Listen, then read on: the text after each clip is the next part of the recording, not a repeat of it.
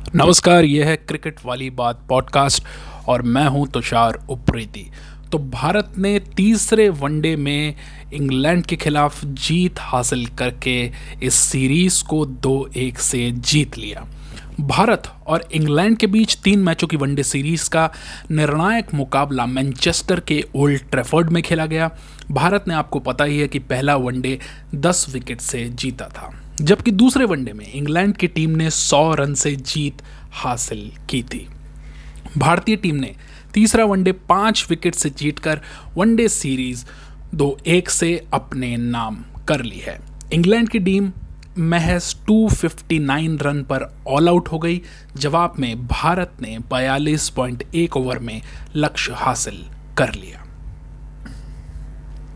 भारत ने तीसरे वनडे में इंग्लैंड को न केवल पाँच विकेट से हराया, बल्कि मैच कई मामले में निर्णायक साबित भी हुआ।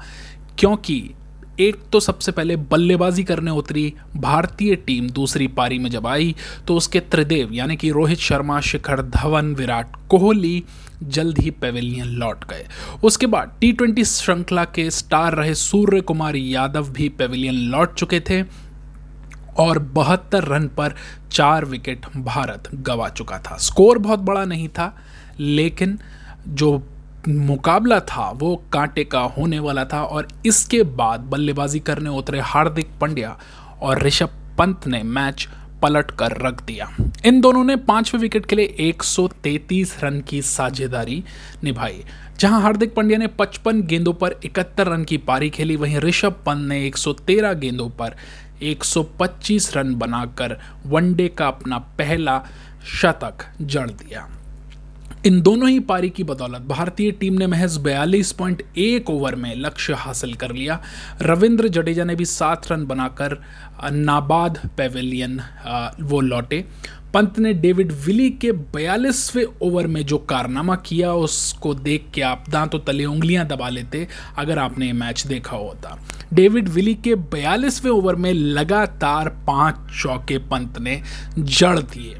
इस जीत के साथ भारतीय टीम ने तीन मैचों की वनडे सीरीज़ तो दो एक से अपने नाम की ही, बल्कि भारत में एक तरह से ये कहें कि भारत ने वनडे में इंग्लैंड से अब तक 11 सीरीज़ जीती हैं। लेकिन इंग्लैंड की धरती पर यह टीम इंडिया की चौथी वनडे सीरीज़ जीत है। आठ साल बाद इंग्लैंड में भारतीय टीम वनडे सीरीज़ जीतने में कामयाब हो पाई है। पिछली बार टीम इंडिया ने इंग्लैंड में 2014 में तीन एक से वनडे सीरीज़ अपने नाम की थी। तो एक जल्दी से इस मैच के लेखे जोखे पे ज़रा अपना नज़र डालें।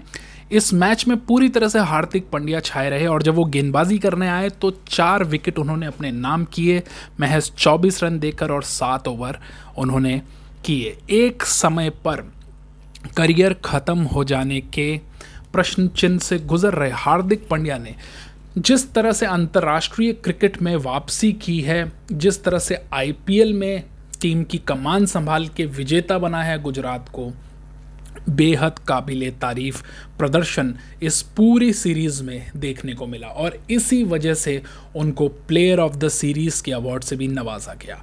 और तीसरे वनडे में अपने ज़बरदस्त परफॉर्मेंस की वजह से ऋषभ पंत को भी प्लेयर ऑफ़ द मैच कहा गया।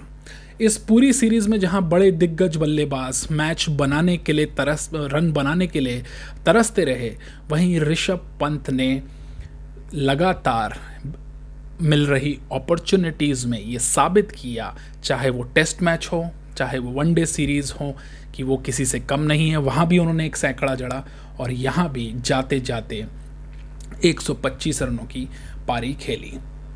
इस मैच पे आप नज़र डालें तो भारत की गेंदबाजी काफ़ी सदी हुई रही। युजवेंद्र चहल के हिस्से में आए थे तीन विकेट, मोहम्मद सिराज को मिले थे दो विकेट। बुमराह ये मैच नहीं खेल रहे थे, चोट की वजह से। मोहम्मद शमी बेहद साधारण साबित हुए इस मैच में। लेकिन इसके बावजूद महज पैंतालीस पॉइंट पाँच ओवर में इंग्लैंड की पूरी टीम 259 के स्कोर पर आउट हो गई। और जिसमें 60 run Jos Buttler, Jason Roy इकतालीस और मोइन अली चौंतीस रन का ही योगदान निभा पाए।